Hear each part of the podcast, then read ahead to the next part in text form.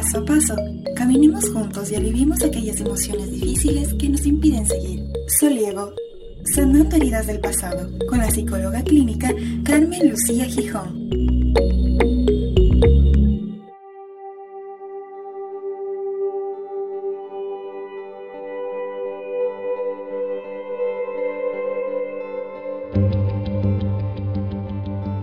Durante esta pandemia has sentido mucha ansiedad? ¿Te sientes más triste y nostálgico del usual? ¿Has tenido alguna pérdida muy grave y no sabes cómo enfrentarte a ella? Hola, soy Carmen Lucía Gijón, psicóloga clínica. Si alguna de las preguntas anteriores resuena contigo, te invito a quedarte. Hoy hablaremos de los periodos históricos traumáticos y cómo la psicogenealogía te puede ayudar. Después abordaremos el duelo, la COVID-19 y cómo evitar heredar estas heridas transgeneracionales. Bienvenidos a Solievo.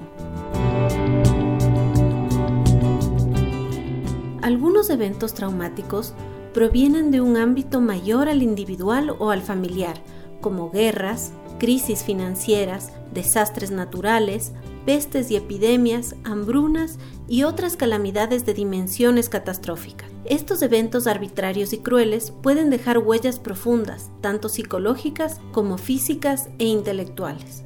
Debido a su naturaleza dolorosa o vergonzosa, las experiencias de guerra, desplazamientos forzados y genocidios, así como otras tragedias, quedan congeladas dentro de quienes las sufren, sin poder ser elaboradas o puestas en palabras por los ecos de muerte y devastación que traen consigo. Estas experiencias quedan cristalizadas y se convierten en innombrables y amenazantes. Las emociones acumuladas en el cuerpo de los sobrevivientes pueden quedar atrapadas, sin posibilidad de ser expresadas. Las lágrimas y palabras retenidas se conservan en secreto. Los efectos de ese secreto en los descendientes se denominan fantasmas. En psicogenealogía, el fantasma es la huella que deja un sufrimiento de nuestros antepasados que no pudo ser dicho. Los secretos de los sobrevivientes y sus fantasmas se transmiten transgeneracionalmente, así como las formas de hacer, decir y callar, que serán una marca social que pasará de una generación a la siguiente. Los descendientes de los sobrevivientes vivirán los efectos del secreto como situaciones extrañas, cargadas de ansiedad, tristeza, dolor y nostalgia. Ya que no presenciaron las experiencias dolorosas de sus antepasados, sufren una sobrecarga emocional que se manifiesta como síntoma de origen oculto. En Argentina, Chile, Uruguay, Brasil y Paraguay aún quedan las secuelas de las dictaduras del siglo pasado porque la labor de destrucción que emprenden las guerras se sostiene en el silencio, la vergüenza, los secretos y las mentiras. En el inconsciente de los pueblos se fijan las marcas de la barbarie, los genocidios y la devastación, que a través del pacto de silencio que se establece en busca de una pseudo pacificación de la sociedad, se imprimen como heridas no superadas. Es posible que una generación no quiera hablar de su sufrimiento, sin embargo, los hijos y nietos de los detenidos, torturados y desaparecidos necesitan hablar para alcanzar su identidad plena. Para que las experiencias traumáticas puedan ser elaboradas, es necesario hablarlas, a pesar del dolor y de la vergüenza. Hay que narrarlas, de tal manera que las víctimas puedan dar un sentido lógico a una serie de eventos aparentemente aislados. Esta narración permite reconocer y sentir las emociones que surgen, sin juzgarlas, para que no queden cristalizadas ni encriptadas en el silencio del trauma, por el duelo imposible que éste les imprime. En el siguiente bloque analizaremos cómo evitar heredar fantasmas a nuestros descendientes debido al trauma de la COVID-19.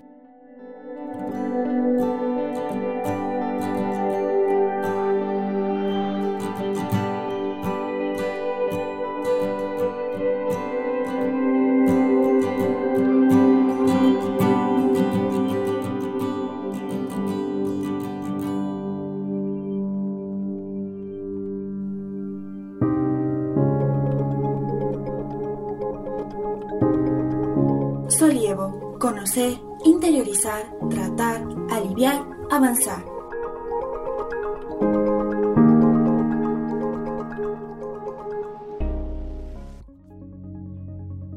solievoes.wordpress.com. Visita nuestro blog.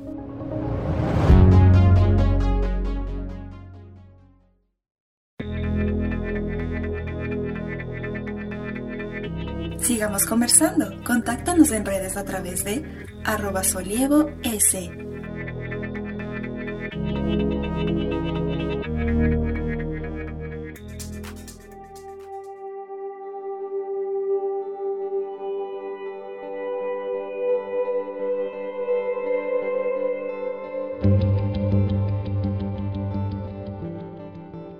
Gracias por continuar con nosotros aquí en Solievo. En el bloque anterior conversamos sobre los periodos históricos traumáticos y cómo el hablar de aquellas experiencias nos facilita su elaboración y superación. Hoy experimentamos un tiempo difícil como humanidad debido a la pandemia de la COVID-19 y es necesario hablar de cómo esta y las crisis política, económica y sanitaria que la acompañan nos están afectando psicológica, física y emocionalmente. La COVID-19 es el periodo histórico traumático que nos ha tocado como generación. Esta ha creado imágenes y emociones que posiblemente no estén siendo digeridas ni elaboradas. Síntomas como la angustia, la insatisfacción, la depresión y el dolor físico nos llaman a preguntarnos sobre la historia personal y familiar y a observarnos, puesto que hay una gran posibilidad de congelar los duelos no elaborados a los cuales nos somete el aislamiento obligatorio durante esta pandemia. Así, al peso transgeneracional de los fantasmas heredados se suma la no elaboración de los duelos actuales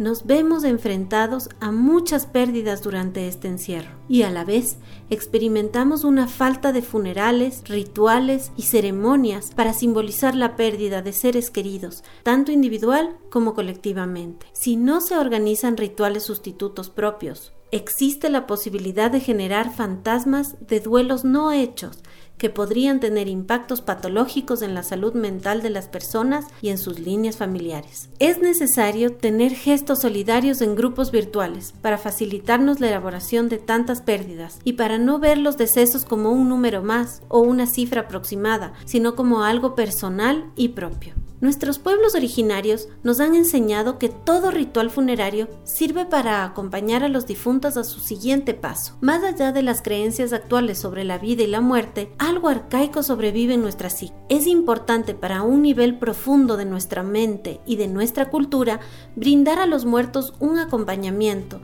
y hacerles entender que deben partir. Así también nosotros podremos dejarlos ir. Nuestros antepasados decían que, según el tipo de muerte, las almas pueden descansar y regenerarse en el siguiente ciclo o quedarse y maldecir a sus descendientes. Estas maldiciones podrían ser explicadas por la deuda que contraemos frente a los muertos si no facilitamos que se vayan mediante una buena partida. Por ello es fundamental realizar un trabajo de duelo. El trabajo de duelo inicia con la preparación del cadáver para su despedida, pero en medio de esta pandemia muchos han tenido que separarse de sus familiares en la puerta del hospital e incluso han perdido a sus seres queridos sin volver a ver el cuerpo.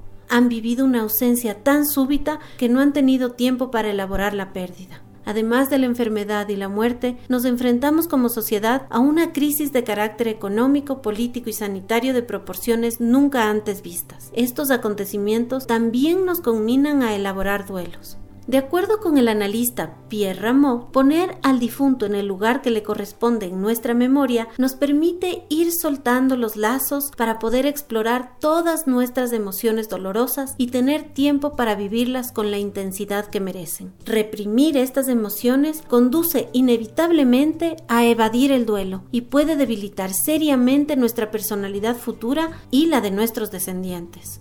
El duelo bien hecho nos permite reemplazar la ausencia exterior por la presencia interior de aquellos que han partido, de aquello que hemos perdido. Más allá de la nostalgia, un duelo bien hecho garantiza que el difunto no será olvidado, no será un ausente, sino una presencia invisible e interiorizada.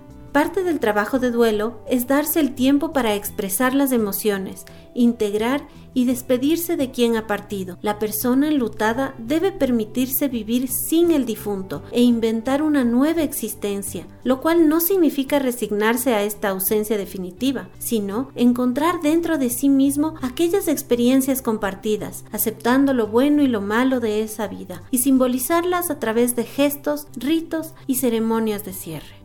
Y tú, amable oyente, ¿sabes cuáles son los retos históricos que han enfrentado tus antepasados? ¿Cómo estás enfrentando la pandemia y las dificultades con las cuales nos desafía? ¿Cuál es el legado que dejarás a tus hijos y nietos? Soy la psicóloga clínica Carmen Lucía Gijón y te invito a que caminemos juntos y sigamos conversando aquí en Solievo, sanando heridas del pasado.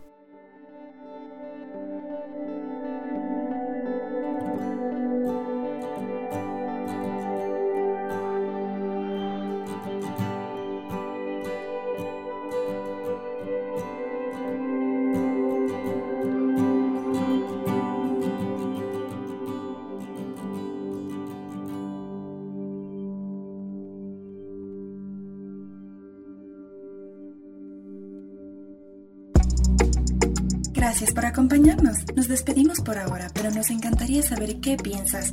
Contáctanos a través de redes sociales en arroba solievos o visita nuestro blog solievoes.wordpress.com.